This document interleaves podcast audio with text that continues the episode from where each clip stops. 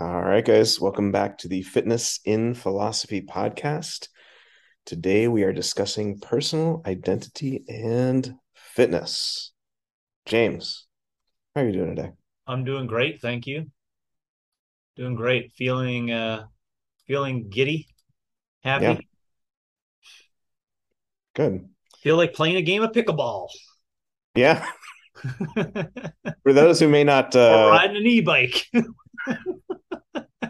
for those who may not realize at the time of the recording of this, uh, the greatest athlete of all time, and some might say the greatest fitness individual of all time. I think James would agree with that. Has uh, has invested in perhaps the greatest sport of all time, the professional Not- world pickleball. Not in basketball. in pickleball. Yeah, the greatest. Uh, no, but I mean the greatest athlete of all time, clearly, and the greatest fitness individual has invested in. And and this is a real thing. This is not. Uh, you can Yeah. look this up on. Yeah, LeBron James has uh bought a pro pickleball team. and he has a very long wingspan to uh, which to play. he just stands in the middle of the court.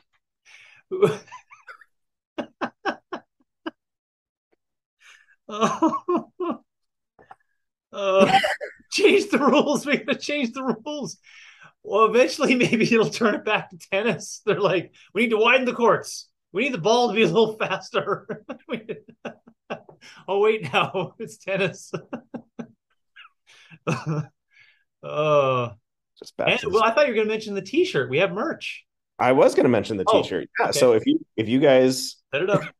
if you guys despise pickleball as much as we do, head over to teepublic.com and we have a uh, t-shirt that defines pickleball as like tennis, but uh, no physical fitness required. And you're gonna have to search hard though, because I uh, did the I just put in the search query, and uh, maybe we should have come up with that prior to us just announcing our merchandise. That uh, the search query in teepublic.com has to be specific because if you just put in pickleball, you're gonna have to go through 180 shirts possibly. I think. So there's that. I will uh I'll put a link Ooh, in uh at least the YouTube the description. direct one. yeah yeah the direct link and if if you just uh if you just hit uh if you i'm sure if you just google pickleball no physical fitness required i would bet Okay. it's gonna it's it's gonna come up for you but Perfect. i'll have to see they, they had man they had when you look at different tags they had pickleball pickleball man pickleball woman like they know Gosh. pickleball not a sport like that we should Yeah. that should tag Yeah. Yeah. Um yeah, so I think what we just did, we created a clear divide in our audience. yeah We created a red blue yeah right there. Um and hey, that's fine. That's Yeah. what uh, you know, philosophy uh is all about, right? Satire, making you think a little bit harder. But uh to all those brave souls, to all those brave souls who want to don that shirt and walk through a, a community where people are uh, just going bonkers over this one, um, have at it. Have at it. Now here's a hypothetical for you, James. If uh, an OPEX affiliate said they wanted to open up, they wanted to be called OPEX Pickleball, would they get the stamp of approval or the immediate ban for life? There'd be a fatwa issued against. We, we we would write like a public statement on the OPEX HQ website that said we just had a letter come through from OPEX wherever it's a license by the way, not an affiliate, and they said uh, they were going to do that, and we uh, decided that in our best interest and for the policy of the company, um, we think it's best that they did not become an OPEX license. That's what it, we'd write a public statement. We are officially shutting down the license program due to this Yes, one request. we feel that there's going to be too many requests, so the whole thing is done. And uh, for those of you maybe listening but not viewing, James has a Body by Bacon T-shirt, and you can uh, You can get that one too. you can uh, you can stay tuned for more. Uh, we'll have a anti e-bike shirt. You know, sports uh, that you know We've only just begun. We've only just begun. only just begun. Yeah. Yeah. So, But uh, see, we found our game. We found our game. Fitness and philosophy does have. We do have something. Remember, I was questioning that. Like, you know, what would be our merch and what would get us, you know, uh, over sixty-five raving lunatic fans. Yeah. Um, I think it's this. I think we're moving into the merch land, where yeah. you know. Unless you have a hot take, it's not. uh You know, that that that's what it requires to get. Hey, if you, if you guys, uh, we do have an email address, fitness and philosophy at gmail.com. Uh, if you want to take pictures of you, like, um, I don't know, putting random objects on a pickleball court in an act of protest or something like that, and you want to send it our way, we are uh, join the resistance. Yeah, yeah, and we're open to that. We love the. We'll share that possibly, or even the conversation of it. Make t- pickleball tennis again. Yep, and uh, we'll we will also share all the hate mail. Did I just come up with our next piece of merch? Make pickleball tennis again.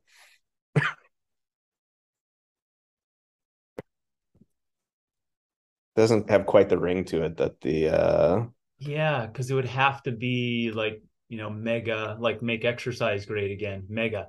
Um, yeah. Mm, we'll, it's not. It's not going to have the acronym to gonna, it, but yeah, but we're going to get that acronym. Yeah. You give us give us some time. Yeah. Yeah. Give us. Yeah, it doesn't quite have the ring to it that the spray tan Mussolini's uh does, but uh, anyway, I digress. I digress. Oh, we do. We do. Uh so uh yeah, how's it going over there? Uh, not too bad. I uh was just in New York for a wedding, and uh, yeah, I was mentioning to you earlier that uh, you know, we were discussing the subjectivity of aesthetic preferences. At uh, you know, my favorite pizza is uh best pizza in the world. Best pizza in the world, right? Yeah, it's a 33, 34 inch slice Koronet pizza for anyone who's ever in New York with, with a K. A K. Koronet with a K. 110th and Broadway. Um, so yeah, that was fun. Got to see family. That was nice. How are things in your neck of the woods? Things are great over here. Uh, I am going to New York um, in a couple of weeks, so uh, I'll test out your pizza. Um, word of note, having been to New York, well, lived there for five years, and then pre-COVID visited multiple times a year. Uh, everything smells like weed now. And of course, everyone was doing some form of that already, but like yeah. so ever since it's been legalized, if you just like walk down the street, uh-huh. it's like oh wow, yeah, it's uh not my cup of tea, but uh quite quite a few others. So uh, people interesting. That, well, my girls, my family have been inundated uh, with that kind of stuff in different pockets in California, for example, where we where we've been and uh, Colorado as well was like that. Durango, in some little pockets of Durango were like that. So they giggle at it. So we'll see. Yeah, I mean, if it's, if it's too much, then yeah. To each their own, but man, just like even walking down the street, like yeah, yeah, just kind of hits you yeah. in the face. So how about uh how about uh the, your your uh, short stay consensus on uh just the city's vitality and its return post COVID and because New York, New York's getting a lot of uh, a lot of unfortunate, um, yeah, a lot of unfortunate uh, finger pointing right now. Yeah, it's de- definitely a mix. It's definitely a mix. Uh, a lot of places that had shuttered during COVID that used to be there, some that have opened back up again. Uh, I'd, I'd say I'd say it was a very very mixed bag. That's kind okay. of what I that's what I would say compared to. But I mean, New York always goes through these. uh Like when my mom lived there in the seventies, like it was you know essentially like a like a hellscape. Yeah. So and then when I was there for college, it was you know I mean still bad stuff, but nowhere near as bad. So I think it just kind of goes through these ebbs and flows. But mm. yeah, yeah, because it New York needs to be uh you know whether we like it or not, it needs to be a a big beacon of you know uh, identity for the U.S. Um, and how it works and how it operates. The big you know metropolis within this uh, you know democratic society over in in the Western world. I think it needs to uh, needs to survive, needs to be effective. Yeah, I think as place that uh, you encounter different cultures, languages, traditions, modes of thought, like yeah, it's still that to to a T. Yeah, and then you know, of course, the uh, the one side of the aisle will argue, well, you know, Babylon has fallen and that's why it's decrepit and all the other stuff. And then other people will point to, well, no, that's, you know, you get the melting pot. And so, that's right. Um, that's right. So, yeah, I, I think yeah. that aspect of it is still mm. quite nice as opposed to uh, Indiana, where it's like, uh, you know, they're surprised if they see someone with a hijab. Yeah. yeah. Like that, that type thing. So, yeah. Anyhow, we're uh, excited for that too. Um, that's one thing my uh, girls probably haven't seen is uh, um, anyways in in North America because they've been to uh, parts of uh, big cities in Spain, uh, London, um, so they got to see whatever quote unquote diversity, but uh, diversity on our side, it's probably not as big as it would be um, with regards to what they're going to see in New York. So I look forward to that. I hope you guys have a great time. Yeah, yeah, thanks. All righty. Today uh, we are going to solve the mind body problem. Yeah, once and for all. Yeah. for all. Philosophers so many, been... so many of these people have made attempts, just haven't taken the right right angle at it. A couple thousand years, we're gonna fix in 90 minutes. That I mean, that's that's the thing today, right? Yeah. Yeah. You know. Well, you ironically uh, ask it as the last question. You know, are those who engage in physical fitness smarter or well adjusted? I mean, this is the this is why we will answer this one today because we are such you know uh, magnificent physical specimens who've who've been through the process. Yeah. That has created a new level of transcendence. Yeah. Although part of the reason i asked that question I, i'm sure we'll get to that is because literally some of the smartest people i've ever met both in grad school and in other contexts are like it's like they're almost actively trying to destroy their smoking drink you know I was staying up all hours of the night yeah pick up a dumbbell you know so yeah. like you know, you always ask that question, like, well, would they be if they? But yeah, anyway, we'll we'll, we'll get to that. Oh yeah, no, I'm good. I'm glad you go that realm too. It's a it's an observation I have made, and I do have some thoughts on uh, on that. Yeah. Okay. Good. So today we're going to discuss personal. And the last time, sorry, Rob, the last time because I think I'm going to have to pee um, in a while. The last time when I paused and came, did I pause and come back last time? I think so. Yeah, and that is that cause problems with the recording? No. okay. Yeah, we're good. Okay. Well, let me do it right now, and then uh, we'll start again in a second. Okay.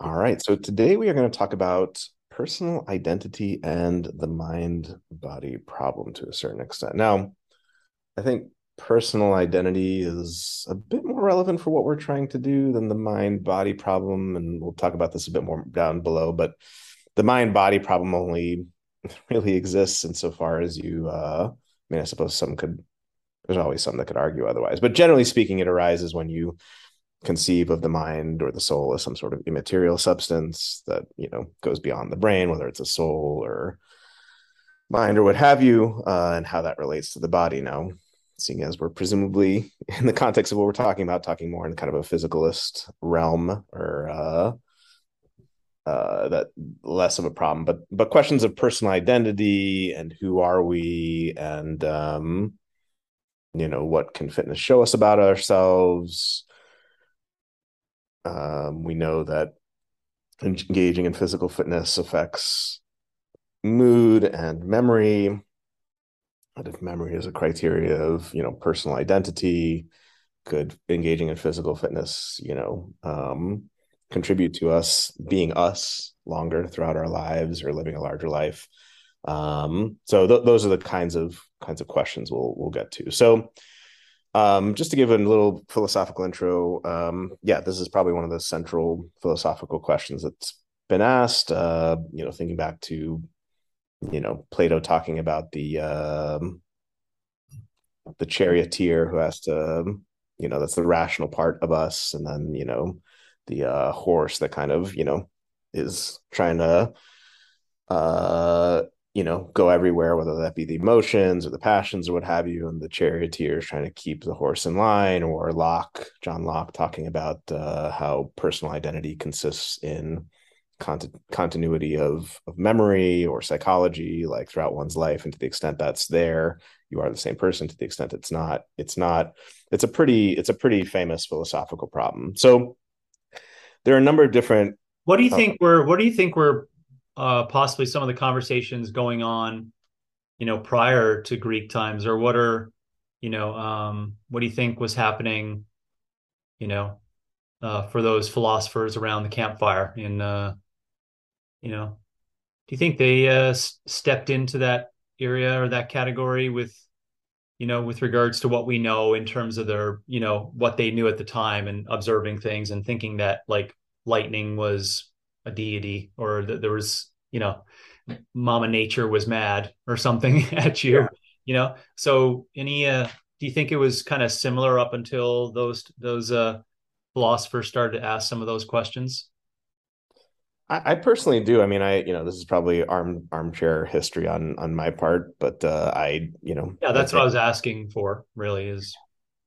I mean, I think to the extent that we're us, I mean, this was all born out of like questions that humans have probably always asked about, like, what sort of thing am I? How do I connect to nature? What makes me different? You know, humans have always been fascinated by like you know the bear acts like this and the duck acts like this and like what makes me different from the bear and the duck? And well, there's a lot of similarities and like who who am i? And then i was really interested in these things as a kid uh you know toys and goofing off and playing around but i didn't have any you know romantic interests at the time. But you know you know what i mean? Like all these things about who you are change and progress throughout time and how are you the same person that you were then, but you have all these different things now. So I, I, yeah, I I personally believe the proto versions of these questions have been asked for a very long time. Yeah, I, I as you were speaking about, I thought of. Have you seen Space Odyssey? I haven't. No. Oh, okay. So uh, yeah, the the way they go about that in you know kind of this back and forth between this future. I think it was in 2000, yeah, year 2000 or 2010 or two, something like the 2100. I forget. I apologize. Uh, but uh, yeah, they were they they had the you know the classic standing you know uh, gorillas, chimpanzees, bonobos, you know standing up like doing this back and forth grunting around this object, but doing that same kind of thing, right? Like you know um, you could actually see it with the way they put it together they're doing these this questioning of like is there something more than just me or like what i'm what i'm actually seeing right now is that is there is that connected to anything other than just me you know? Um, anyways i just i just thought that that because we generally all all we generally the conversation just because of historical reference or you know literature or connection to that we generally start there right? With like who who initially asked that question. And uh, like you did. And um uh, but i always think you know what was embedded there to those people prior to that time you know yeah. And uh, how, yeah. So. Yeah, absolutely. Like who? I mean, all different traditions have had different sorts of myths about. You know, and by myth, I don't. You know, there's the colloquial version of like fake story. I, I don't mean that person. I don't mean in pejorative sense. I mean like um framework and understand yeah. understand things. So like who was I before I existed? Who will I be yeah. after my physical body ceases to exist? Is is my physical body all that constitutes me? Yeah, yeah. Yeah. Yeah. I was just reading about that of uh, on a timeline documentary, which is a really good one, actually, about the uh, I've been indirectly, you know, subset interest uh, because of my antique trove connection um, to the uh, Native Americans and uh, the the history of that, right? And um, there's groups in um, uh, you know, as today's Mexico, southern U.S. area, and uh, what they described at that point in time for what these archaeologists and historians recognize was a creation story, right? Uh, and in, embedded in that was this, you know, indirectly this not necessarily a problem, but it, it was it, it was it was there, right? This conversation was happening, you know, right. to your point of you know, you know, uh, you know, looking back more than 25,000 years ago, you know, of like bur- burials, right? And uh, anyways, I was wondering if any of those point in time, those individuals were thinking things like, well, if this quote unquote soul exists, then is it possible, you know, that uh, it could existed before I actually am present? You know, because they they saw babies being born and they're like, oh, babies up to oh, now they're thinking the same things I am, and then this process is happening, right? Right. So uh, I always think that they were thinking about those kind of things, you know, and then they started connecting to like, oh, then it probably it probably did exist before I was born, and now I am just a you know quote unquote meat sack living with it, and then after it's still there, and they they thought well most thought that it was still there, right? Because of you know what they did for burials and and uh, something more than just the preservation of the material items you know? Yeah. And i mean certainly in you know quote unquote eastern religions i mean the, the notion of yes. history being you know circular and reincarnation and things like yeah. that. Yeah. Uh, um as opposed to you know again quote unquote rest western traditions where it's a bit more linear we're like oh your soul's up there it comes down here for a bit and then it like goes back up and it's just kind of yeah. there but yeah um and uh, you know a mentor of mine from from college uh, neil gillman he uh, he was a big you know uh, you know mm-hmm. kind of like a joseph campbell in terms of being i mean not that level of course but like in terms of like being interested in the notion of myth. And again not not this idea of like a fake story but like ways that different cultures and people tried to make sense of their world and their existence of like the subjective experiences that they were having and wondering like how, how does this all play together? How are we all connected? How how is myself different from yourself and you know animal selves? And you know what happens to elders when they pass away are they are they you know when i when i hear things from you know the elders is that just my mind uh you know remembering things that they said is that you know them talking to us from the beyond i mean I, I think it's all part of a project in one way or another of trying to just like make sense and understand what is going on in the world. Yeah, or is it just genes, you know, and lineage being passed on? Uh, we know that that's uh, actually a material item thing that we see in individuals, right? This pass on in progeny of particular things that make you similar in characteristics to the previous lineage. Like my great great great grandparents, I'm sure there was characteristics within them that I still have.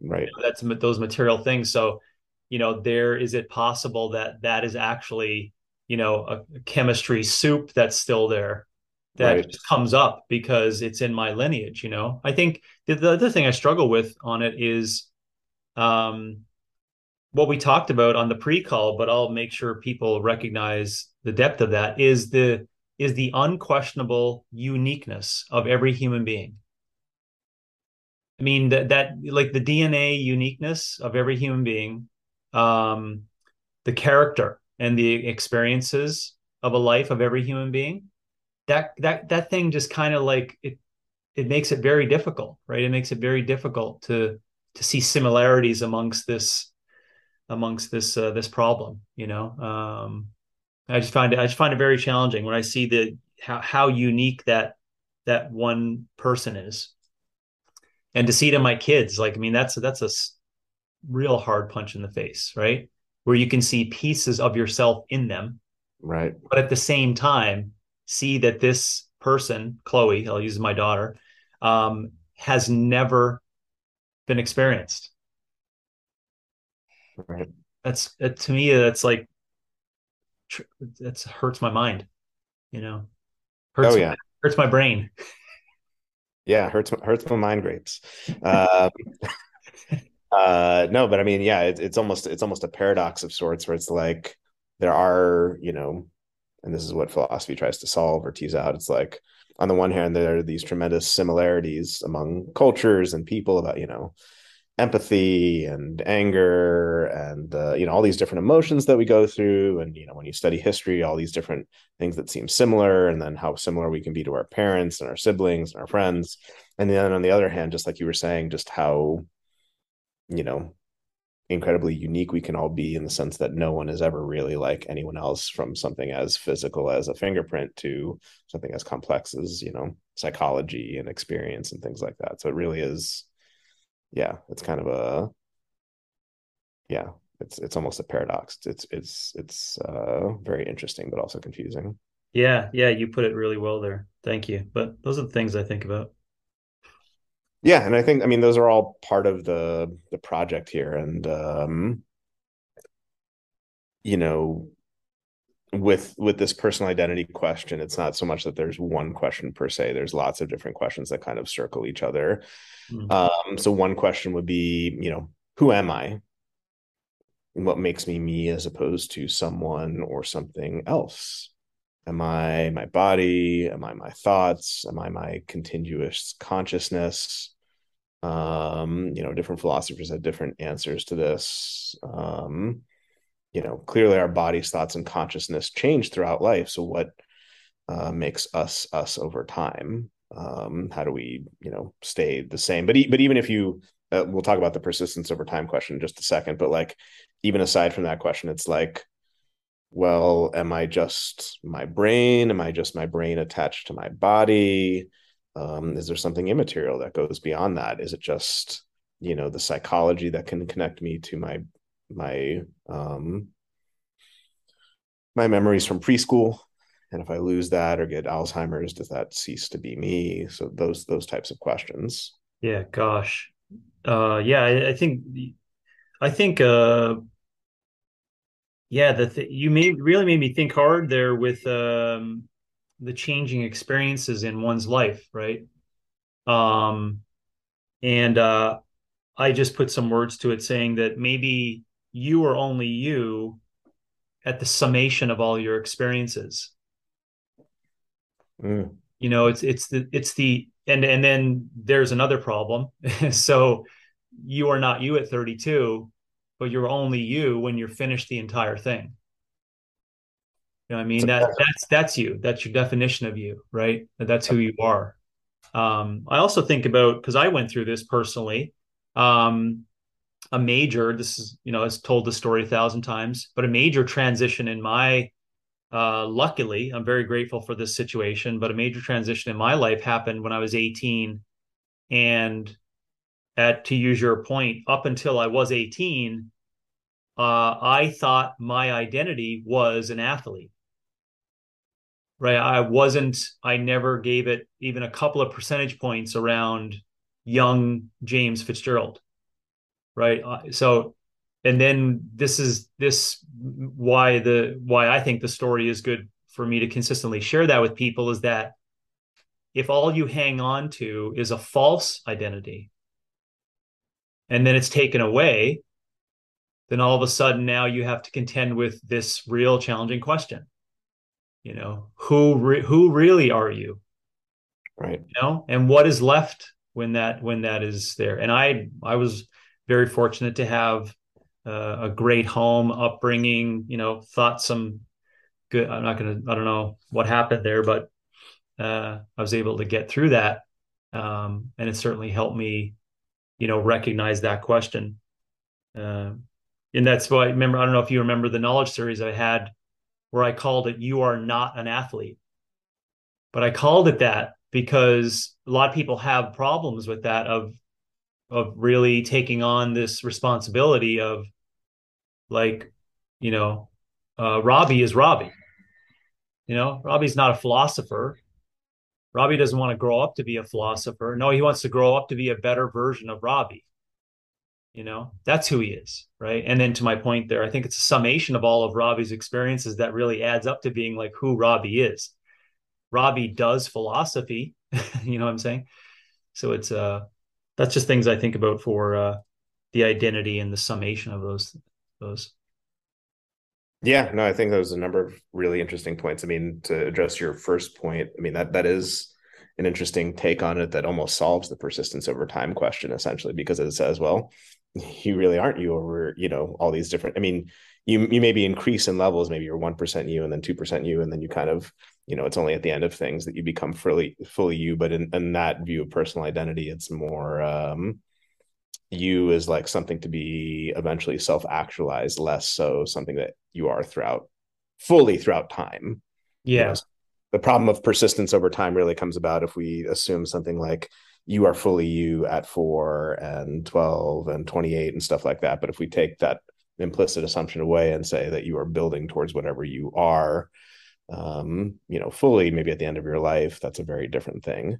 Yeah, and I like, of course, I excited about using the word fully because that's the um, I think about potential and the concept of potential, and that will tie into your point that we'll get to later around, you know, that thing we always saw in those really unbelievable, uh, intellectually wise humans, right? Even my one of my mentors, anyways, in my life was like that, right? Um, and but and and what the tie in there is um there's always that question are you fully you if you haven't really uh, worked towards or flirted towards your highest potential in multiple arenas not just thought right so this is the you know uh, this won't answer our question on like oh you know was uh, if Christopher Hitchens, you know, didn't drink as much and and did a couple of lunges, there would have been something extra to push everyone, everyone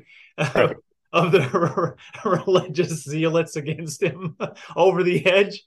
I don't know, but uh, but uh, you know, we we could have the dis- we could at, at least uh, you know have the discussion of the physical potential maximization right? And uh, and how that does tie into this to the cognition support and uh, and where we can kind of meet the road on that. I think there is something in there.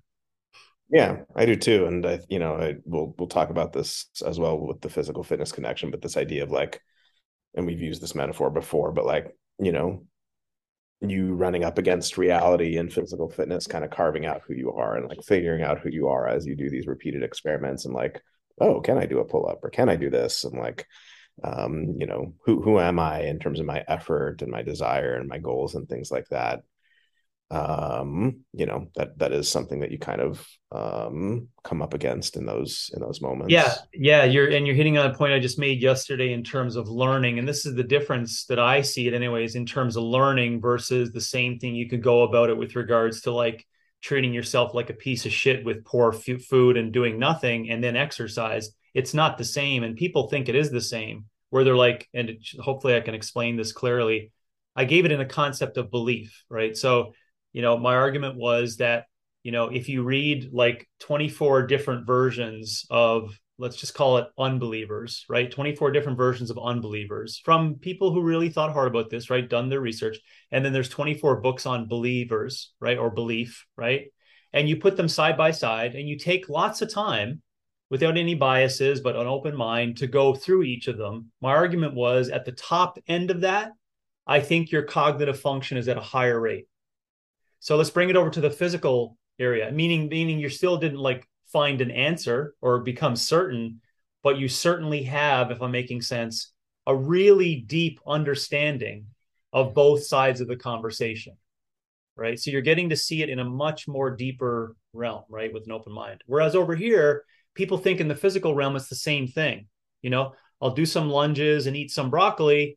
And then 50 other percent of the time, I'll drink a whole lot of shitty alcohol and treat myself like a piece of shit and do drugs. And then, oh no, then I'll balance it out on Monday with a couple of good meals and some good thoughts and write a good article. And then I'll just go on a bender for two. You see what I'm saying? And people think in the physical realm, this is the same way you do it. Oh, you need to play both sides of the fence, and that's will eventually grow you. It's not the same. It actually this actually works you back, you know? So it's not the same as this over here. So in the cognitive realm, it allows you to actually build, right? because you get to build, like we mentioned earlier, pre-call on these consolidations of memories and these things that work back and forth. And and now you have this cognitive function happening, and your brain is capable of doing that. Whereas over here, this actually just wears down the brain. It it puts it further back. So I'm not sure if that made sense of to in terms of the, like the potential thing, right? The p- cognitive potential versus physical potential, and people just go about the physical potential just ass backwards, in my opinion, as opposed to how we all agree this is how you go about reaching your highest cognitive potential. And this is the, again, body, brain, or sorry, body mind thing that I find so fascinating. No, that's super. Yeah, that's super interesting way to think about the, you know, disanalogy or dissimilarity between the two, where you're saying, like, on the one hand, you know, with the mind, you can essentially sharpen it by kind of experiencing both back and forth and trying to uh, understand what's common to the two. Whereas you're saying in the physical realm, you know, uh, two cheat days in a row or going on a bender, you know, after you do broccoli and some lunges on a repeated basis is, you know, quite literally, I mean, objectively, scientifically, you know, destroying your brain and, and, and your thoughts, you know, like this is, this is one of the things we'll get into with like dualism and stuff like that is, you know, of course, if you think the mind is a separate substance that's not affected by the body, then this is less of an issue. But of course, as as we know, like biology, uh, you know, uh, the brain is very much impacted by oxidative stress and blood sugar fluctuations and exposure to uh, you know aerobic activity and, and things like that. So yeah, and connects and changes your thoughts. Yeah, you know, we know this with regards to uh, you know the extreme ends of it with depression or uh, anxiety you know right. um, even without any drug interventions whatsoever you know people will just say like these are the things that i'm thinking about you know? Yeah. Yeah. And all of a sudden they eat broccoli and not doritos and it goes away. Right. And bacon. Yeah body by bacon. Uh, one other thing I was thinking of with the "Who am I?" question related to what you were saying earlier that I think is relevant and you know something that we can think about and discuss uh, as well uh, is this notion of we've we've talked about luck before to a certain extent, but this notion of whether it's an injury or a car crash, you know, I mean, like these things that you know, I, I suppose there are some who within their framework would say, you know, that's that's not the framework I'm referencing of like, well, this was divinely planned or something like that. But all, all these things that like, you know, are really matters of luck, but end up defining a lot of who you are, right? Like, uh, you know, these things that really are, you know, a matter of like uh you happen to be at this place at this particular time, and then that changed your conception of like being an athlete to being such and such person or you know wanting to do this for your career versus that or wanting to marry some such and such person versus another person. It's it's interesting how much those types of experiences can really kind of carve out or um, influence who you are when in reality like a lot of them really are just a matter of luck. Now I, there i mean like the actual occurrence itself now how you respond to it is is a different thing but yeah just... and that's why i that's why i you know um careful to use the word gratitude right? Because i i recognize that i'm grateful for that experience. Um but uh you know those hundreds of people that just died over the past couple of days with mother nature slamming down on florida you know they're dead. Right you know so yeah luck. Yeah so yeah luck can teach you things. That's why i talk about gratitude for it because yeah i'm totally totally in agreement with you on the language around it. Um and yeah that did teach me a whole lot about my character by all means. Like it actually transformed me into a different human. Um and this connects into the body and what's being expressed from that right? My thoughts yeah. changed my my life's purpose changed. Everything changed right? It actually was that. I think there's lots of conversation over time in terms of like well what were the actual biological things right? That's that's fairly interesting. Right. uh, there's been there's been a few people who went down that road. Um forget what his name is uh uh biology of belief i think was it was the oh uh, bruce lipton yeah. Yeah yeah. Bruce so lipton. you know he tiptoes into some of that right? Which is right. kind of good and a lot of it didn't grasp, you know, because it's a it's a little scary for some people to to contemplate. But anyways, yeah. Uh, thanks for bringing that up. Yeah, no problem. Um, so some other questions that will kind of you know relate to some of the things we'll discuss. What is it to be a person versus a non-person? So to a non-philosopher, this may be like, wait, what person? Just like when we say, it's like I, growing up, I used to be confused by the term like the terms world and earth like, aren't mm. they the same? Um, and for the most part, they are, but you can use them differently. But person versus human. So, person um, in philosophy has a lot more to do with like any particular like rights or duties or morality or free will that we might have. And you know, there are arguments about well, can a can a vegetable does a vegetable have personhood, right? A, a, a human vegetable, so someone who uh, you know, uh, no longer has consciousness. You know, questions about, you know, uh, fetus or people with special needs or things like that. So, you know, what is it that makes a human different from a rock or a human different from a bear?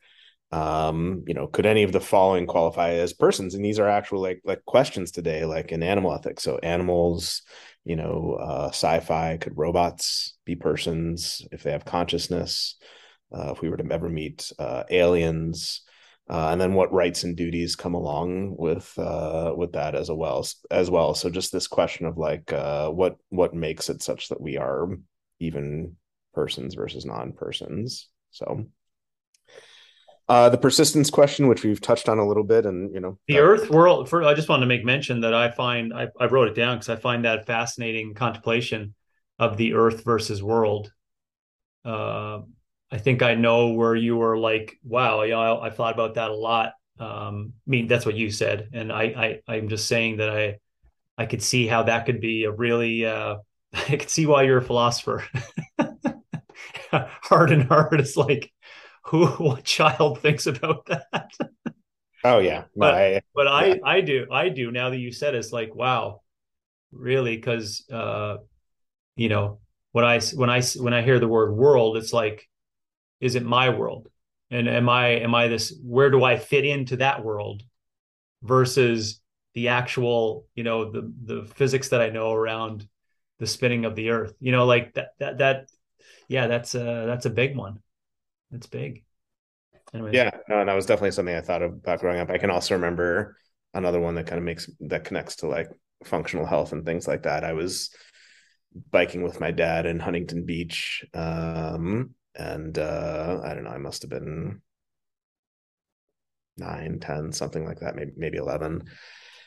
And I had recently been sick, and we were talking about different medicines and stuff like that. And he was like, "You realize things like Triaminic and all these other things, like they don't actually fix the issue, right? They just are there for the symptoms. And I'm like if the Inception sound had been around then, like, wait, what? yeah, like, like, rain pouring down like the You're looking up, seeing yourself on a bike. Yeah. like if if that wasn't a proto like uh everything that was to come in the future of like I could just see you on the sand slowly going off into the sand off the trail, slowly on the side of your bike. Mind melting. I was like, wait, what? oh wow, uh, what a powerful statement. Yeah, and I just uh yeah, if that wasn't to influence everything to come, I, I don't know what was. Also but... to bring up triaminic. Oh my gosh. What yeah. poison did we put in ourselves? Yeah, cherry triaminic. I, I grew up. that, that, that, that, was uh yeah, it was actually a favorite flavor. I remember growing up. Yeah. oh. oh. cherry. Oh, dude, that's a unique taste. Yeah. put that into candy. Called it cherry triaminic. They should. It, you know, cherry tea, uh, slushies at 7-Eleven. They should do that today. There'd be a ton of adults be like, I recognize that taste. Oh, right? Oh yeah. I would go after that taste twice a week. Yeah, absolutely. Gosh, like Cobra Kai, but for slushies. Hit that nostalgia button. Smash that like button. smash, smash, smash. Oh, oh, that's good. You're on fire today. Oh, thank you. yeah, no, I'm having a having a good time with this discussion. Um, there's the persistence question which we talked about a little bit before. Um, how do we? And th- this I would say is probably one of the. This is this is like uh, aside from the mind bo- body problem, this is like the question. When we talk about personal identity, this is kind of like the question that most people discuss in philosophy. How do we persist over time? And this could this continue? Could this persistence continue beyond of our physical bodies? So you know whether you think about it in terms of our physical bodies or our brains or continuity of thought there's always an issue so if you think oh well we're just identical with our bodies well every single cell in seven to ten years is no longer you know whatever the time domain is yeah. there, there is a yeah. time domain that we've yeah.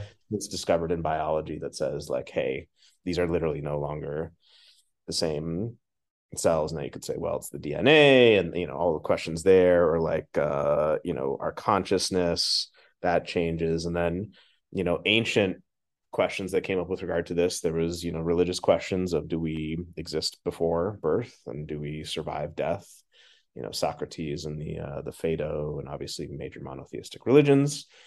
And then perhaps for the first time in human well no i mean certainly for the first time in human history assuming it's possible there are the real questions that we are now facing maybe the next 100 years of like is there digital immortality can can who we are be uploaded to you know a mm-hmm. yeah I, I can see your uh, love for the idea beaming through as i as i say no, it.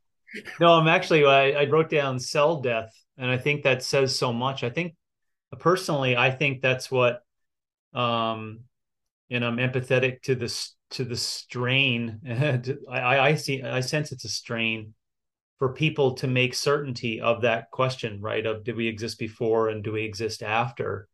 Because uh you know, death is death is uh yeah, death is a big problem.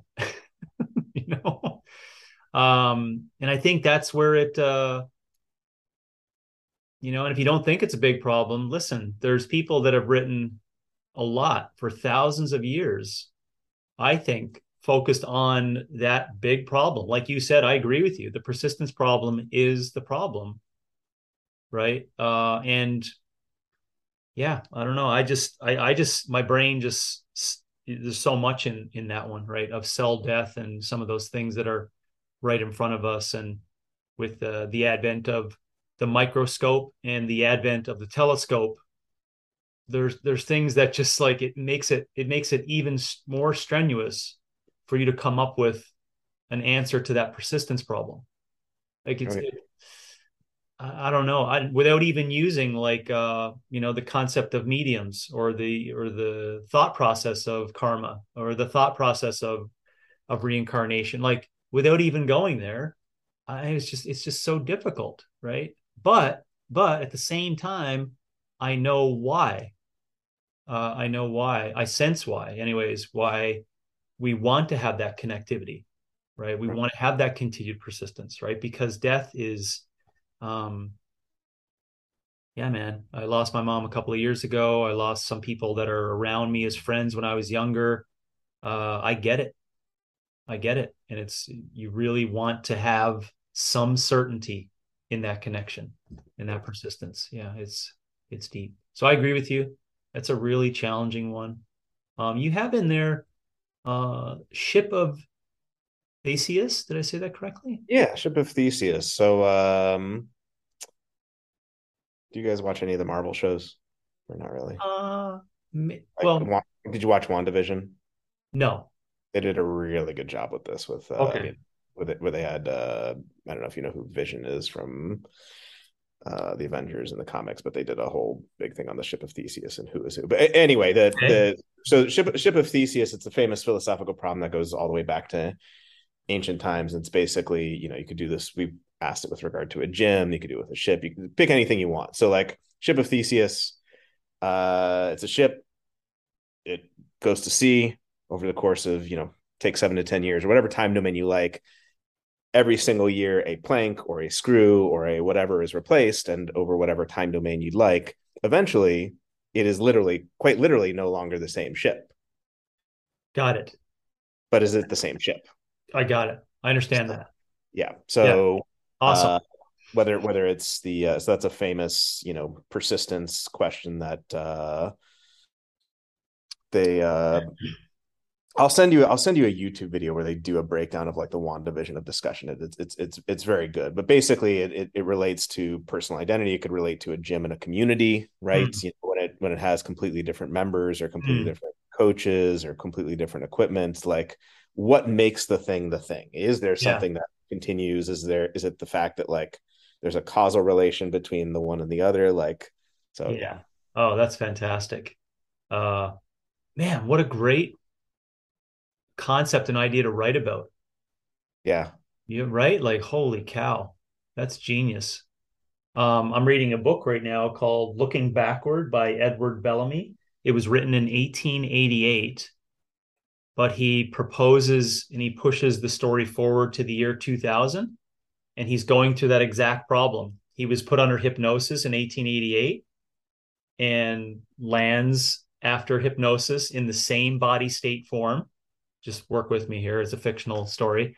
in the year 2000 and wakes up and is now talking to someone about all the changes that occurred in 113 years and asking all these questions, right? Like, what did we do about labor? What did we do about this industry that was rising? What did we fascinating? And this was written in 1888. This guy is talking in 1888 about being in 2000, about credit cards, a, a communist socialist regime in place. Uh, it's just like, woof. Anyways, he he does go through a couple of pages of that that actual problem, right? He's the same thing, but he, you know what I'm saying? But yeah. it's but he's not. So he's like, I'm having this real big, excuse me, I'm having this real big issue with, to use your language, the ship. Is it really the same ship? Right. You know, like, oh man, really, really well done. So gosh, anyways, kudos to the people who come up with those uh those ideas. Holy and that's and that's one of the things where you know that that's one of the famous objections to the uh, to the physical view of personal identity, like the purely physical view, the view that would say we are just identical with our physical bodies, is you very clearly in seven to ten years, especially with what we know about biology, you literally run into the ship of Theseus problem. So that's why right. I would say the vast majority of views on personal identity lean pretty heavily on um, psychological continuity, memory, mm. some mm. sort of narrative being able to be drawn. Um, one other thing I thought I'd mention here, just because we were just we were discussing, we had been discussing it offline at a different point, um, and it's just interesting in this current realm. Um, not to take us too far afield, but just an interesting thought. Um, you know, we were you and I were texting back and forth about uh, the Patagonia founder. Yes, how he's making you know Earth the largest shareholder, and you know there can be different thoughts and opinions about whatever with relation to that. But it just it made me think of um, this notion of just um, you know Steve Jobs and Apple or Disney and Disney like you know the the location of the business can change the the people in the business can change but to what extent can you keep you know clearly whatever else one thinks of what is being done there there's trying to be some um, persistence of the the life the, the life force of what of what yeah. you know founded the company and uh-huh. that's the interesting question of like to what extent can that persist when you eventually will quite literally have completely different people, probably a completely different building, like all those different things. Yeah. So. And that's where we probably shouldn't call it a life force. We should just call it like a, a culture, maybe, you yeah. know, so we don't anthropomorphize the, you know, a- Apple is it because we could go back in time and show there are companies that were existed that were juggernauts that just like are gone, you know, but there, but there's something that they still went through those. I, I also thought about the, um, I can't believe is only at this point. So again, I thank you for that. Uh, you know, if you know, and let's take into consideration a more monotone change in human development because you know I I do think to your to your point on the biological aspect of young humans, small humans and their development. I I do think that cell growth and death is at a is at a much different alarming and sometimes slowed rate within that period from 0 to 20 years of age so it's just something to think about for is it 7 to 7 to 10 years or from 0 to 2 you know we know it's different and 2 to 4 there is some differences from 8 to 12 actually there's a significant difference. So anyway just take that into consideration. It's quite possible that we we have these eight decades of life in which we actually have eight different persons that we are right? And then, and then that's the sum again back to my point that's the summary of you right? But but it does make us think maybe you are you you know in that decade that is you you know what i'm saying but because of what we know of of cells uh, growing and dying you actually are a different person you know of you um, every 10 years. That, anyways, it made me think about that, like breaking human, because I love that, you know, the concept of a full, large life, right? And the, and growing, peaking, resisting, and the full potential aspect. Maybe there's eight blocks to it. So, anyways, you made me, you gave me some good things to think about there and blocking that out even better in my story. Yeah, no, I like that a lot. And another um, thing that made me think of within philosophy that we've touched on before, but probably we'll do an episode on, on in the future is uh, Thomas Kuhn, The Structure of Scientific Revolutions. There's a there's a big discussion within philosophy of science, the extent to which uh, you know, the evolution from Aristotle to Newton to general relativity is like complete breaks, just like the concepts of space and time are just completely different in general relativity than they are in Newtonian physics and so on and so forth. But there are others who plausibly argue, related to your point that you just made, is that these are very different systems, but they do there's a continuity. You can draw a continuity between them. So like there is this um, connection between them. So that is very interesting as well. Yeah. Gosh, and I also think of uh, you know, the the consolidation of skills, right? And the consolidation of things that build to the highest version of you per decade, you know, like, gosh, that's a great one too, right? So maybe a couple of less Snapples and 32 inch pizzas, you know, on your fourth decade, Robby, that could have been like a higher, higher version, you know? Oh yeah. No, I, I you, I didn't totally, consolidate that appropriately. no, I, I totally agree with that. And I will, uh, I would, Nietzsche was famous for saying, "Would uh, would you go back and do the exact same thing over and over and over again?" And one hundred percent, I'll I'll I'll take the extra decade off my life for the uh, Koronet pizzas and snapples in in college. Yes, no, likewise. Likewise. Uh, and then uh, one other question. Second. Sorry.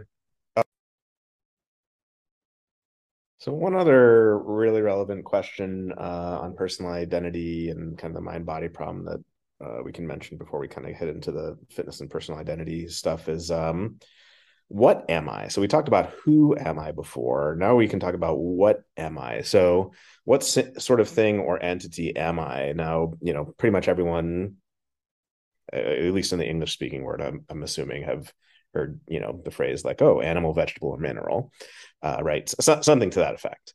Uh, in philosophy the three main candidates typically there's some would say there are others but substance property relation. Like ontologically when we talk about like what sorts of things are there in the world substance being like a thing a thing that like persists. You know a bookshelf can either have snow on it or rain on it or what have you but it's still a bookshelf.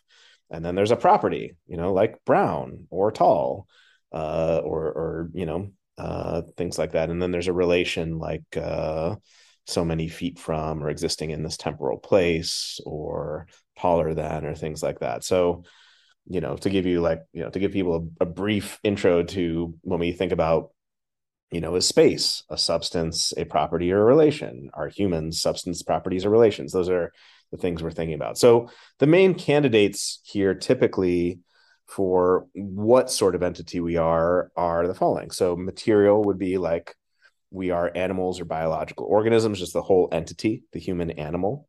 Uh, that that's what we consist in.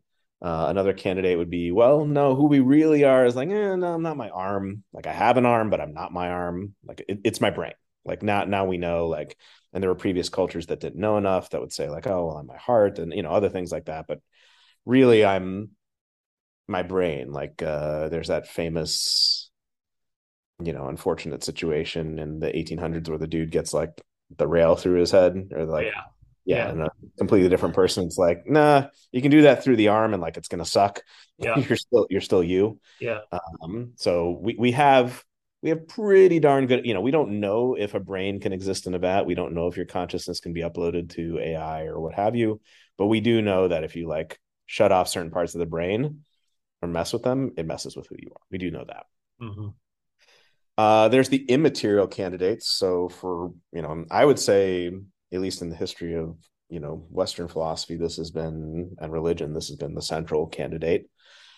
We're either minds or eternal souls or some combination of the two you know the mind and the soul together and whether this is cartesian dualism or you know christian soul and body this is where the mind body problem arises. Um you know and the problem is if we are who we truly are uh, as immaterial souls how do those immaterial things that don't have spatial extension temporal extension parts don't decompose how does that then interact with the body and conversely, which we all know, uh, even before the scientific revolution, like how is it that when you exercise or eat good food, well, that makes you feel better and think better thoughts and, and things, things like that. So, um, and then other candidates would be were just bundles of perceptions, collections of memories that could exist in other material form, whether it's a brain, a computer, or a mind or a soul. And then, you know, some really, you know, nihilistic ones that are kind of like, well, it's all just an illusion. You know, Buddhism, Wittgenstein, other other different things. So those are some of the the candidates there for like, what am I? Yeah, yeah. Um, I have nothing to add on that besides of you just bringing up uh, a really clear and eloquent description of, um, you know, just said in a way that makes a lot of sense to me in terms of the struggles that people have between trying to connect that thing, you know, because it because like you said, this is what I heard from it. The immaterial things just are not are not under the same definition as to what you're calling these other things. So it's like, well, how do you how do you have your cake and eat it too, right? It's like it's tough to tough to figure that out. Um, but again, I I I do understand why there's lots of uh, connection, you know, to that, or or let's should I say, wanting to make it that way. right. You know, right? I understand that. Uh, yeah, and I, I guess two things to say there. One would be just funny historical interesting thing. Descartes thought the uh, locus of this was the pineal gland. He yeah. that like the uh right. uh, the mind kind of entered the body. little uh person inside with all the little homunculus yeah. driving the ship. Um and i guess the second thing is just to say what we've you know what you and i have said before on this uh show which is like okay i'm i'm open to it. You know extraordinary claims require extraordinary evidence. We're gonna stick to the biology side and the fitness side for now and say like hey you know this gives us insight into uh you know brain functioning and consciousness and stuff like that on the physical side if you know if there's sufficient evidence to show otherwise cool we're open to it we're not we're not opposed to it but uh as far as we can tell from available yeah. evidence it seems as though a uh the locus of who we are is this thing right here and it's directly yeah. affected by this thing right here so yeah yeah the uh you know i've got some uh, i got some good readings as a start as a base support on that too um uh, the archaeology of mind. Um, there's a, I think it's called no, or the architecture of mind. I apologize. We'll put it in the notes. I'll get for you after, but that's a good uh, starting point on it um, because it does connect with those same issues, just on a much more deeper level in the in the animal realm. So he connects the whole animal connection and talks about thoughts of that animal versus thoughts of the human and you know the connections and going back in time and etc and anyways way of rummaging around that big that big uh, uh big question so yeah that's super interesting and you know I, I, forget the exact percentage but what is it like we're 98 98 or 98 99 percent genetically similar to chimp, chimpanzees so like this 1% is like culture, philosophy, literature, civilization, yeah. buildings. Yeah. Yeah, it's like it uh and you're you're hitting on a point there that maybe it's just I'm proposing a question for your thoughts on it to do an armchair uh future uh perspective, but like with so with so much at an alarming rate of because when you when you combine these these uh technological things you know, uh, of of investigation as to as to what we are, right? And you connect that to a digital platform, right, with speed of computation and understanding, et cetera. You can understand why people are now trying to say, well, that's the future. It's the connection of those two, right? Like it'll eventually end up there. I don't know if that's necessarily the case, not because of my demise and hatred for fantasy media, but more so for I just don't know if we as we as humans over time, and this is the question I'm asking, what are we going to do when more and more of these uh, what we are becomes like such such strong evidence like it's, it's just strong evidence you can't look away from you know what I mean? I don't know. Or do you feel that we are there? That it's like it's all right there, and, and it's like the evidence is pretty. I don't know. I mean, like you just said, we always say this now, right? It's like, listen, we're up, we're open to conversation. Yeah, love the conversation. Yeah. You know? But but when will it when will it become are you, you get what I'm saying? Do you have a future like will it get to the point possibly outside of our lifetime where it's a consensus agreement from so much digital versus technological connection to like to to the material and these definitions of substance property and relation to be like listen um this is what we got going on this is what maybe. you are this is what this is what you are yeah i mean may, maybe you know this is where uh to get more viewers, I could give a hot take that's a prediction, but that's besides nothing besides just pulling it out of my ass. I I, I don't know. I, I, really I don't I don't know. I I think there's a tremendous frontier ahead of us where we get to learn more and more about who we are. Um, you know, I still think there's a very large gap. There's a very large gap. Um, you know, maybe it's, and again, maybe this is a question for philosophy too that we always ask about. Like, well, is it in principle a gap, or is it just you know it could be solved over time but there's a huge gap between like who we are as people and the materialistic understanding or the physical understanding of you know science and nature and maybe that can be bridged you know maybe maybe we will get to a point where it's like oh you know the reason uh james reacted to his injury in such a such a way was because this molecule you know what i mean like yep. who knows maybe maybe they maybe they can but uh yeah i right right now there's there's a big old gap there's a big old gap in kind of that understanding. And uh, truth is, I don't know. I don't know if it's an in principle one that just can't be answered by physical or scientific means, or if it's uh, we just haven't seen it yet. So I don't know. Yeah, yeah. I I I think it. Yeah, I, I lean more on the side of like just when there's you know what I mean? Because there's just let's just put in two camps. There's just so so much of the material stuff just building and building and building, right? but there's not as much of the evidence for immaterial building and building and building alongside of it. You know what I'm saying? Like I see a lot of strain inside of the immaterial concepts to be like, and I understand why. There's lots of great shit in that, you know? Right. But you see what I'm saying? So I, I see it as like, I just don't see it as a timeline in my life, anyways, um, for there to be a consensus on that. Yeah. Yeah. Yeah. And I, I mean, you know, so I and I can see the argument from both sides. The argument of the immaterial people would be, well, of course, by definition, the you know the scientific project is set up in such a way that it's observable, repeatable, material evidence, things that you can see, hear, touch, taste, you know, detect with a detector. And then you know the counter argument back as well. The argument nine times out of ten for the immaterial stuff is, well, we don't understand enough or it doesn't make sense. It's like, well, maybe, maybe, yeah. but I'd, I'd, like something. Maybe over time we can. That's yeah. my point. Right? It's like, yeah. well, how much do you how much do you need? Right. yeah. Like uh, an argument from uh like we can't figure it out to therefore it must be a soul or therefore it must be god or there must be a you know therefore it must be the stars controlling our life. I'd like a little bit more than that. Yeah. Yeah so yeah that's... and that's my point because that argument has been made for 150 years and now in 2022 it's a little bit more questionable. So that's what I'm saying. If we keep this time going out as technology and digitization and computation improves, I mean, I can't see it going to to your point. I can't see it going to six out of a ten all of a sudden. you know, it's like, oh, you know, but I don't know.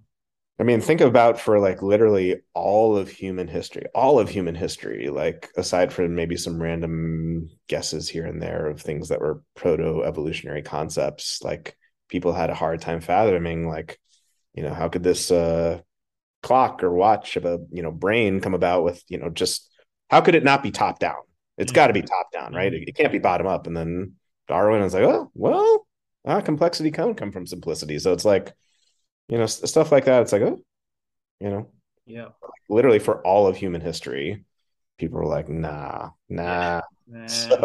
So, and then yeah so it, it's interesting it is interesting. Very interesting. Yeah. That's a t-shirt. It is. FIP t-shirt. Yeah. That's interesting. oh man. Uh, I'm gonna I just thought of an NSFW one that I'll uh I'll, I'll keep on the back burner for now. Okay.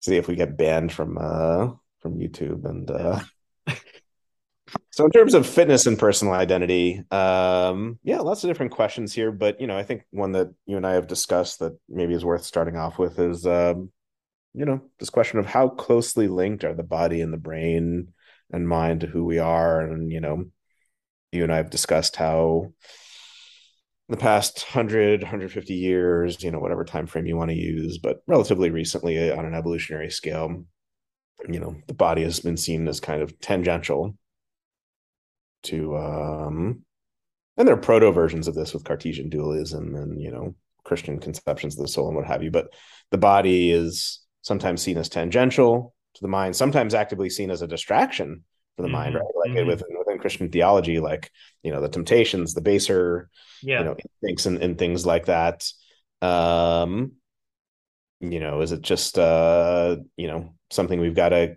we've got to do some lunges and some broccoli for to keep this uh, meat sack running so that the brain doesn't die or you know is uh is this whole thing connected a bit more in such a way that uh which you know seems to be kind of the thesis we're running with where like they all kind of work together and uh so yeah i don't know if i, I don't know if there are any thoughts or want to start off there yeah. yeah i uh i i do think so the the linking you know the where I start with the linking is just from my background trying to understand um, just human development. I just put it into that category. Uh, but and human development, and I, I don't I don't I'm not starting with this one to get into you know mind body stuff with regards to uh, um, you know conception and and the political ramifications that people get into based upon that. Not whatsoever. So I just want to front end by saying it's it's so sad I actually have to say that today, but anyways.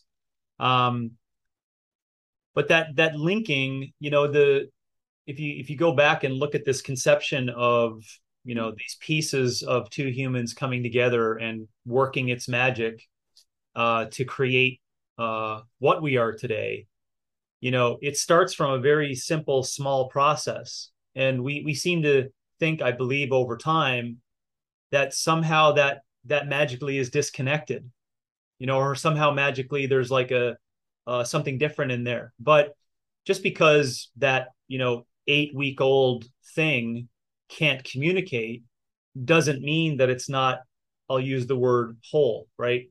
Whole meaning it, it the, the brain and the and the the gut basically just to use two ends of the spectrum is it's all one. It's one connection right? So it's one material connection right? And this is now i mean this is fact and this is where we get into challenges around you know conception etc and then i think you know you know there's there's stuff at uh let's let's come out of the womb right? There's stuff at two three four years of age. Shit there's stuff that i thought about when i was 17 that with regards to thought as to what i am or what i do or the connection between those i don't even understand that. My whole point being is that that whole thing that used use the word linked that's linked but in the concept of growth and development of the brain i think that's i think that i think that's the fascinating thing right the whole concept that the, the true growth of the brain doesn't actually occur till like after one third of most humans lives so it's it's like this you know so i guess it's funny should they should they even be involved in the questioning or the conversation if they can't even recognize. You see what I'm saying? And it's not like those uh, those individuals were 23 when they came up with that because they were half baked anyways, or the PFC was half baked, uh, not proteins, fats, carbs, prefrontal cortex. And it's uh, you know, that's what I think about with regards to the linking of it. Um, and to why I just I'm I'm so steadfast, I guess, on that understanding of that connection, like that deeper connection of the whole thing being, yeah, I use the word whole. It's it's a whole thing, right? And it's wonderful, you know. Yeah. It's it's fucking fascinating. It's complex. It's beautiful. It's mysterious, you know. Um, yeah. Yeah. No, I, I agree, and I think I mean we're we're again, you know, with the obvious caveat, like we're open to other interpretations, but it's like the more and more science progresses about you know the brain and gut connection and second nervous system and uh i mean take anything you want you know micronutrients from food, blood sugar balance, oxidative stress, inflammation, uh, tissue oxygenation, um, you know, proper digestion, the micro, like all these things, like we know, like we have very strong scientific evidence that they can have a profound impact on, you know, mental development and things like ADD and ADHD and uh, cognitive function. And they're not, they're not just like tangential. It's like these yeah. are directly linked to how you how you function. Those are great examples. And they to my point earlier, right? Those those things that you that people participate in, I just loosely call it eating like shit or treating themselves like shit, right? And they can work back against one another um, with regards to thoughts and how that toxins have those ideas and the thoughts. But it pulls you away from this homeostatic rate that is just a developmental process that's so powerful. It'll just work itself through and it'll build and grow and download things and and just continue to like again using my word work towards your highest level of potential. And what limits that, right? What limits that is what we know. We actually know there's things that limit that, that pull you away from that natural homeostatic as well as adaptation process, right? We know it. This is the thing that's always the, this is what gets me heated is like, we know these things, right? That we know this. And uh, again, it goes back to that, you know, uh, uh, I guess the liberty conversation, right? Is like we have well, we have freedoms to do what we want, but inside of this arena, on the conversation of how to make your your uh, brain mind, I'll use that as one word, the the best as possible for your whole life, right? It it is allowing it to be at its best level most times to just allow itself to adapt and to be open to things and learn information to kind of make it work. And what pulls you away from that is being drunk, eating shitty food. You know I'm saying? Like it all that is not is not an it's not an addition to what what people think. Right. Right. That's the that's that's where you know to your questioning here, that's where I think fitness comes into that. Um, yeah. I just get frustrated because I don't think they'll ever be you know what humans want today right they want evidence of it uh you know evidence in like you know we have these studies and the you know evidence um they they want to have uh freedom uh they you know uh, i think a lot of humans uh actually need to run away from stuff right? And and and uh and repress things. And sometimes just dropping the hammer uh, through shitty foods or whatever can can do that right? Because it pulls you away from this awakening and this reality that like makes you face things really clearly right. you know? so I, I think you know this is the this is the confusion that i have anyways in trying to like teach people to fall in love with the opposite which is like no you know uh, nourish yourself that opens opens your brain to like to to recognizing more things you know being more in touch. You want to be more in touch with your emotions and whatever you're calling something that's deeper than the material you know do some lunges and eat broccoli. Like uh, I, I know that is beneficial for that. Yeah yeah absolutely and um yeah i mean you kind of wonder again going back to the liberty conversation like on the one i mean there's there's kind of two aspects to it. There's like on the one hand like what could be more ironclad evidence than like what we have about like and it's not just even the, i mean it's the nutrition stuff i mentioned but there's also you know benefits of uh walking and sweating and physical movement and respiration and you know uh resistance training of one sort or another um you know, on the one hand, people should be free, should they so choose, to say, well, you know, uh, and, and I mean, from a political liberty perspective, I'm I'm still okay and on board with this. You know, like let's say someone grants all those points and like, eh, live fast, you know, look good, leave a good looking corpse. Like, eh, okay, like at least they grant it, but they're like, oh, I'm gonna, I have different goals. But then it gets harder with, um, you know, uh, without mentioning specific cultures here, like there are specific cultures who will say like oh you know spiritually it's better to be like a you know a vegan or something like that and it's, it's like better for you know brain you know and uh okay well you know and i mean there are people who are who are taught that and it's like well over here we've got like the brain requires choline and you know all these different things to uh, be able to uh, you know it shouldn't be like a carb fest all the time. And so that that's where it gets it gets like tricky. On the one hand you you know from a political liberty perspective right it you know you want to be able to have people pursue their own conceptions of the good. Uh, on the other hand uh, from like an evidence perspective that is publicly available that anyone from any culture from any religion can like see and refer to and isn't dependent on certain you know metaphysical views from a you know ancient text or something like that. Um yeah think, out, that's where it gets tricky. Yeah i know. I think the well i think the evidence is available. I just think that eh, who wants to read it and who wants to like scrape through and be like oh what are all those similar things right? Now that's obviously um, that's bias um, that's my lens right but I don't just pull that out of my ass. It's not like I haven't read, you know, 80 books on it or actually observed me writing a million programs, right? So I think I have some uh, say in this matter, right? Where I can say, no, these are the principles amongst the entire thing. And this is the reason why the goalpost is different for all those people, right? But we're talking about a different goalpost, right? We're talking about the, that concept of vitality for the whole time. I don't give a shit about how lean you are. Like how your corpse looks, I fucking don't care, right? I don't care. I care about your effort and I care about your daily actions. So if your will is to improve your function for your whole life, I don't fucking care what you look like at the end of it. It's got nothing to do with it. And I actually don't fucking care about disease. The whole thing is not set up for anti disease either. That just comes as a p- part of the prize for following through with rising towards your highest physical and cognitive potential. That's just something that just happens, right?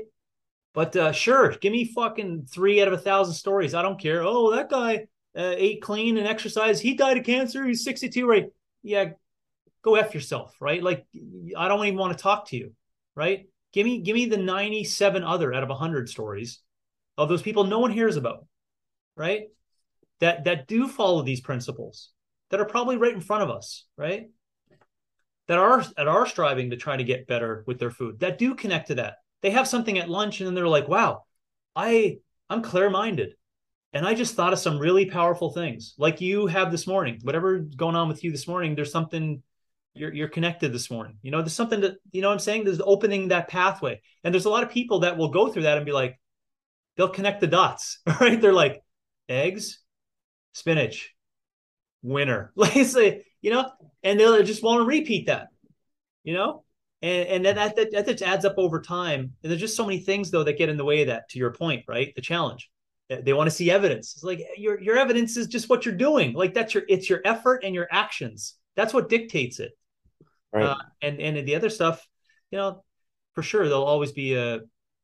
Yeah, sorry for my my intensity on that one, but uh, okay, the, it's an important thing uh, for me to speak about. Um, so what I hear you saying is that a little Caesar's hot and ready for breakfast with some um, some crazy bread is uh, something's there. The key to a good good podcast. No, something's not, there. That, that is not what I it's the it's the cayenne pepper. Yeah, it's the cayenne pepper. It's something. Yeah, um, chemicals in the cayenne pepper. Sell that shit. the key to the key to greater thoughts and li- living a uh living a larger life. No but i mean yeah no i i, I agree. And uh yeah there's just such you know i mean again it's not that there aren't you know uh, this is something we can talk about. It's not that there aren't smart people who you know treat themselves like shit. I mean you've obviously mentioned christopher hitchens but i encountered many of them in grad school and then you always wonder like you know could they be better? But like it, it's it's just a brute objective scientific fact that you know I'm, I'm willing to accept the contrary with with uh you know sufficient evidence but it's like the brain needs certain nutrients to function. It functions better with a sufficiency of such nutrients not just yeah. meeting the bare minimum. There are certain foods that contain these nutrients in certain amounts. There are certain ones that are contained in animal products more so than plant products. There's some that are contained more in plant than animal. And like um you know the brain does better when glucose isn't spiking to 200 on a regular basis like this is just yeah. a Yeah. You know, it doesn't depend on your ideology. It doesn't depend on any ancient texts. It doesn't depend on any of that stuff. It's just like a, a number. Like, did you do it or did you not?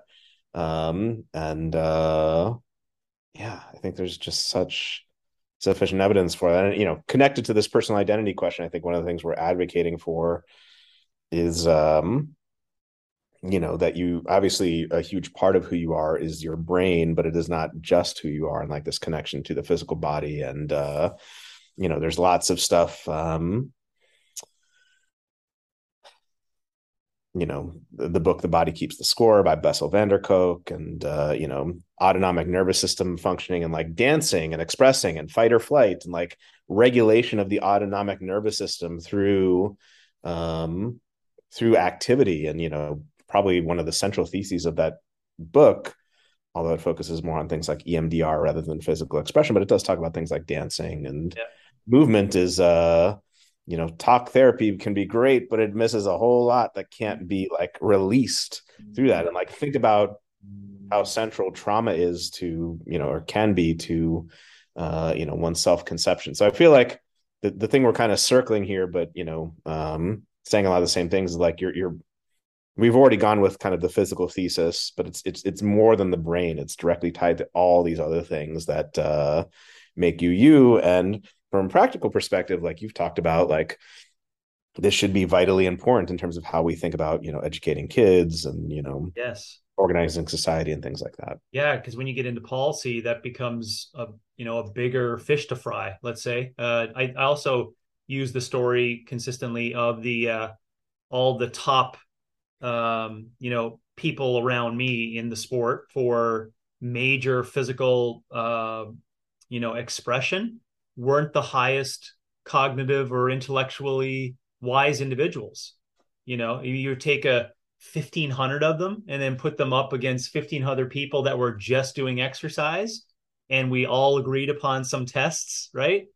Those individuals, my whole point being is that just because those individuals are really good with muscles and the body doesn't mean that that's disconnected from their brain. It just means that they are maximizing you know one area of the whole entity much better than others and what where this where i always had lots of thoughts on it to connect to this point is that if you if you work that area so much and we'll just use the area as a demarcation the body and muscles so much right it just makes sense that you lose out on the higher order functioning of the brain this is why what i also see in your point you made for the your final question I'm not leading to that right now, but I think a lot of those people, and I'll just use Hitch as an example again, because he actually did talk about this in his later days.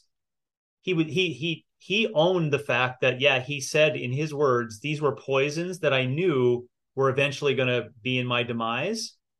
But he said, um, I was so exhausted by straining my brain to write and think about these things and debate these topics that I almost used it as like a as a downward side to what you know what I'm saying? And and I wish I to to to the hitches in the world I wish you know at a younger age I could say there are other things you could do you know? There are other things you could do that strengthen the base support of that system to allow you to continue to make those great thoughts right. You know?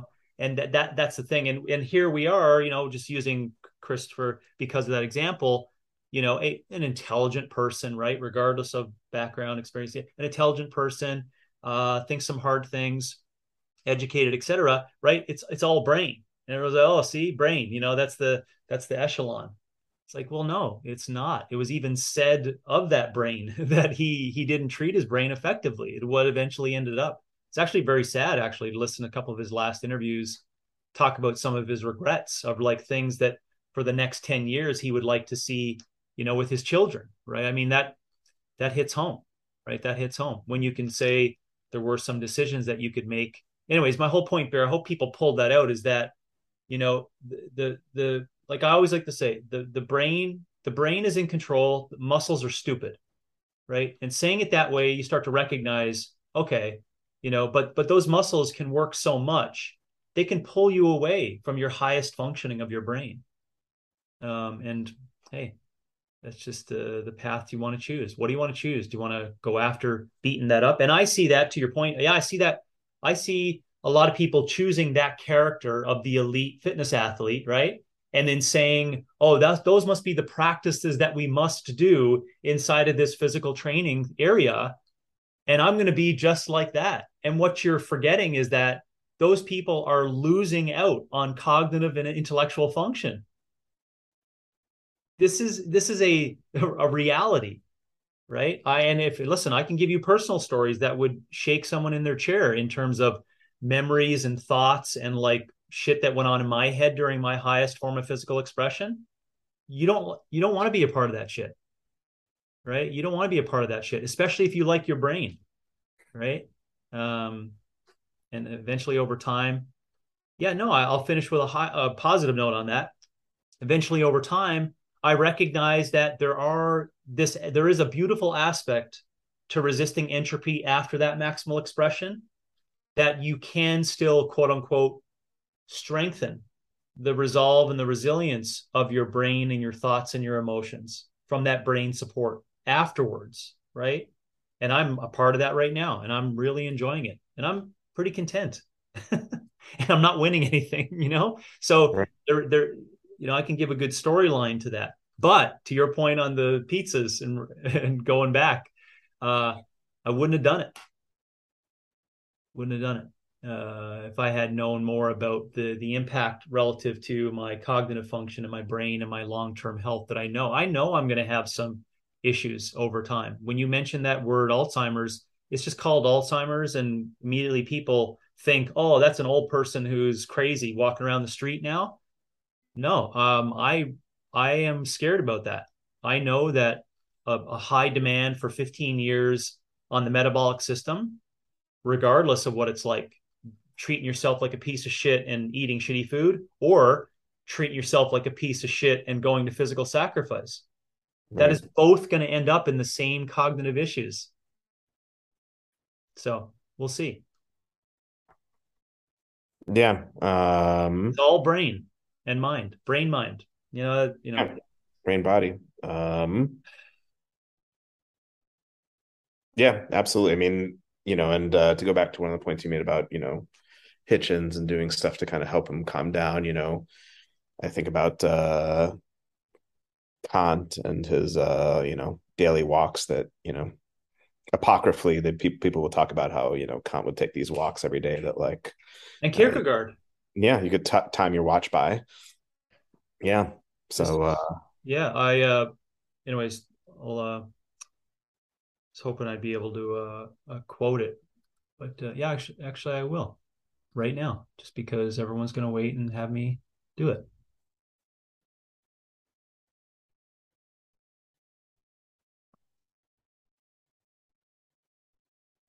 above all do not lose your desire to walk Every day I walk myself into a state of well being and I walk away from every illness.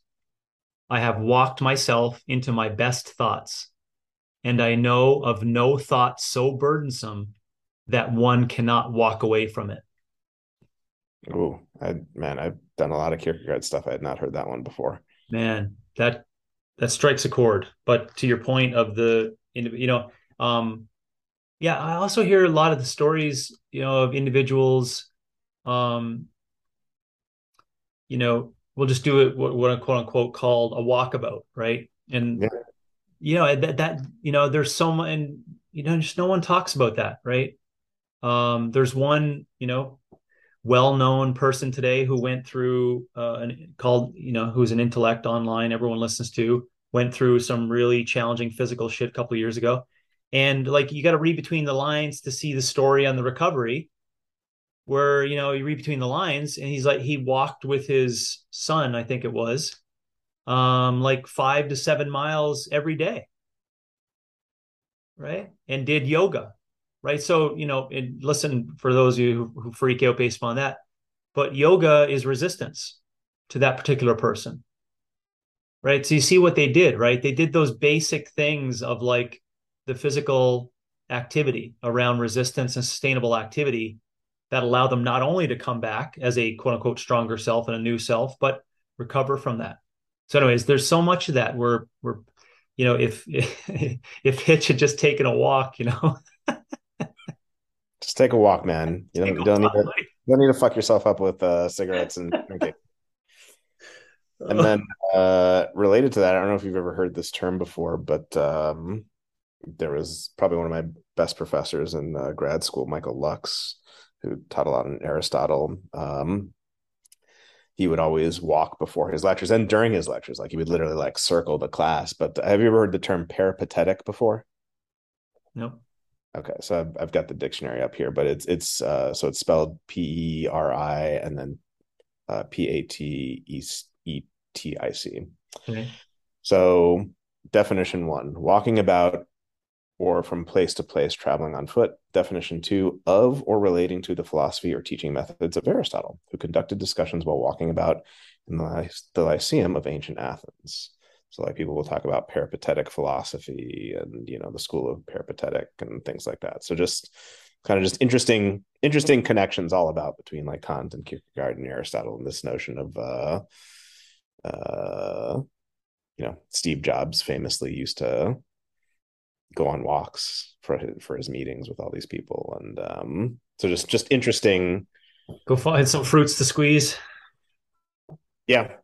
Uh there was an i don't i forget the name of the guy but uh my dad was was reading up on him in connection with his own kind of um parkinson stuff. There's there's a famous guy like amazon one of the top books is a guy who has essentially done a tremendous amount to reverse his own Parkinsonianism by just like walking. Like Michael J. Fox talks about that. Yeah. I've read yeah. two of his books. Same thing. Which just makes you, you know, that that connection. I mean, I'm, I'm sure there have been, you know, studies on this, and you know, people talk today about like um, how shoes cover the you know the nerve endings of our feet and you know stimulation and things like that and just that interesting um connection. And then you know going back to the alzheimer's thing you're you're absolutely right that you know on the on the one side of things which is probably the smaller percentage but elite athletes and stuff like that. But you know uh, as i'm sure you're aware and probably some other people listening are aware uh, alzheimer's even though there can be multiple mechanisms of you know toxin exposure and what have you that can lead to it like it's pretty famously referred to as like diabetes type 3 that's because blood sugar has a direct uh, impact on it mechanistically. So you know it's it's not like it's uh i mean we're still you know working out you know this, the exact mechanisms of how these things work but it's like there's a pretty clear story about um again blood sugar balance micronutrients circadian biology Mm. Like there, there's a ton of stuff on. Uh, I didn't realize this initially. I mean, it makes sense, but like specifically on uh, Parkinson's and circadian biology disruption. Mm. Um, so like just just all these biological things um, that it's not like oh well you know a demon crawled into your brain and you know caused it. It's like no, it's uh, it's it's biology. So yeah, yeah, and uh, possibly not honoring that that meat sack and uh, training it to be disciplined, you know, and to operate effectively. Um, yeah, I have up on my wall here, which uh, maybe you can come and see as a uh, the the quote by J.G. Bennett on that particular topic of uh, that maybe I'll I'll uh, you can add in the show notes as well. It's too long to read as another great one for today. Oh boy, did I just uh, be kind to your meat sack? Is that? Is that going to be one of our shirts? I'm going to TM to anyone who's listening to the end of this. TM, we just trademarked that. That is, that is now property of fitness and philosophy. Yeah, we'd have to, although it's the proper word, we'd have to change the your. We'd have to change your to something. or uh, treat the meat sack kindly. and we got to play up the worse we got to play up the double entendre to to make the sales. So yeah, yeah. uh, oh, I have I have so much uh, research to do now, so much work to do. I got the uh, uh, the the the decades.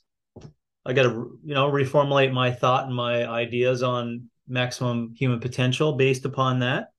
Um, I got some uh, good thoughts of my own on uh, peripatetic and and pedestrianism and the the whole thing that I I love is like again another subset of things I'm interested in is uh, is walking and locomotion, especially outdoors and nature, and uh, and how much you know sim- simple power there is to that. I got to watch WandaVision, obviously. I mean, I can't. Uh... An amazing show. I'll send you. I'll send you the ship of the Theseus thing, and then okay, well, you choose if you want Still, to watch yeah, show. Yeah, but yeah. It's, it's good. Yeah, and then I appreciate a, a re, uh, uh, just a, just another continual conversation for uh for me to be able to voice out stuff that I think about a lot. Uh, so I appreciate that because and and this topic, you know, really is one of the bigger big base support things that are is important to me uh, for my own thoughts. And uh, so today was another great way for me to discuss those things that I find important, um, like you you know the, the, uniqueness of all of us and the and the tremendous awe around that I have is just uh, is fascinating. So I appreciate it.